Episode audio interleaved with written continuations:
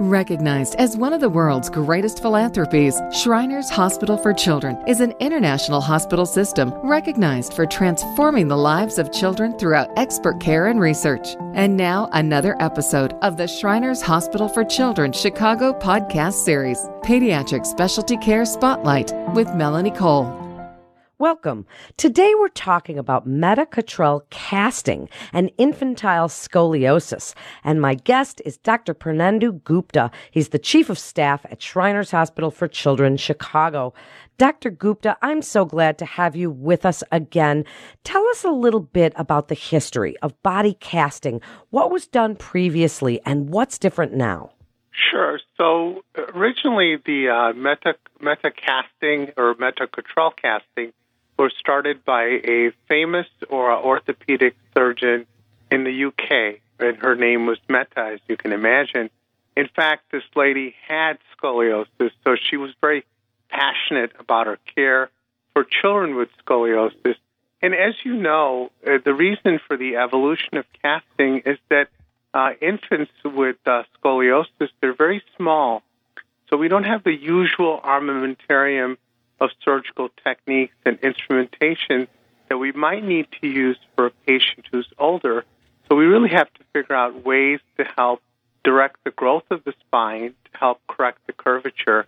And so the casting is an effort to mold and help shape that growth of the spine uh, in an effort to get that curve or the scoliosis controlled. Well, then, who is body casting a reasonable treatment for? And at what age are most patients treated with it? Sure. So it depends on the ser- series that you look at. Uh, we have a long running series of patients who were treated for Mehta Cotrel casting. The average age of our child that goes into a cast would be uh, probably about one and a half years or 18 months. What we're looking for is children that have had progression of their curvature. Their curves are 35 degrees or greater and there's some very fine measurements that we do to determine if they're appropriate for casting. Those are some of the indications that we use to determine if a child would need a, need a uh, cast. Uh, as you know, the incidence of scoliosis in this group is less than 1% of all patients who have idiopathic scoliosis. But infantile scoliosis is the spectrum, if you will, of disease. So in addition to having idiopathic scoliosis, they can have other syndromes or connective tissue disorders or chromosomal abnormalities that can lead to the development of scoliosis. What a great description. Then tell us about the Mehta Cotrel casting. What is its growth guidance casting? How does it work? So, uh, let me tell you a little bit about how we apply the cast, and you'll get a sense of how we guide the growth. So, the neat thing about the Mehta Cotrel cast is it helps to derotate the spine. As the curvature develops, the spine tends to rotate. So what we do is we apply the cast on a very special frame called a Risser table, and we apply gentle traction to the infant. Our preference is to do it under a general anesthetic. And as we apply the cast, what we do is we put a derotational force on the spine it's not just about pushing the spine over, it's actually about derotating the spinal element. We've found that the cast is the most effective way to apply that derotation to the spine where a brace cannot put that kind of force and in that direction. So once you have the child in traction and you apply the cast and derotate the spine, that helps to hold the spine in a straighter position.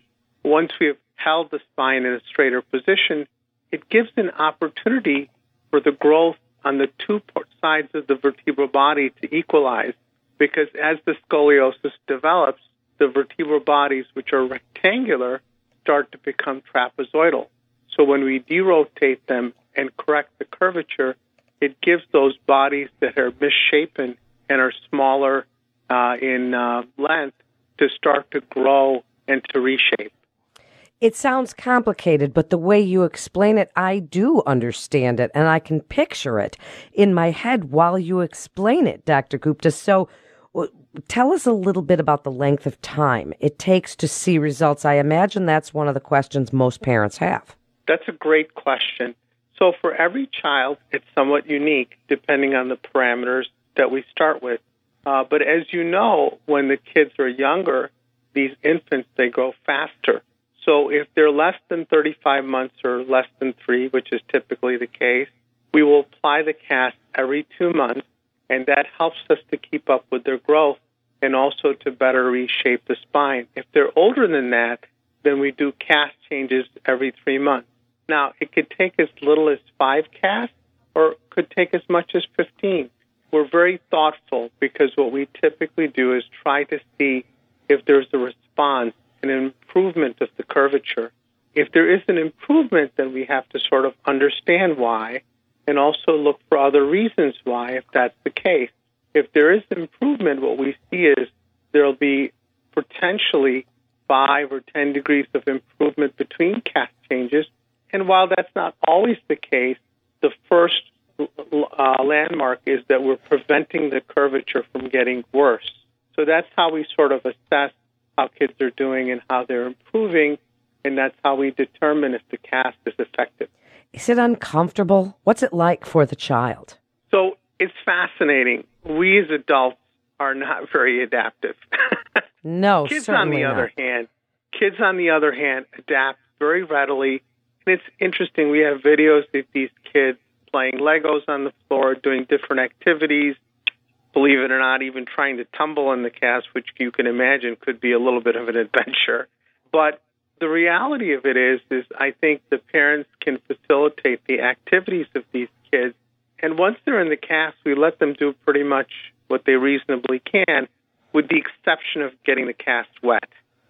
Oh, that's interesting. So then, uh, what happens then? Is, is, you take it off so the kids can shower or swim or do therapy or any of those things? How does that work? Yeah, no. If the cast is wet, then it would have to be changed.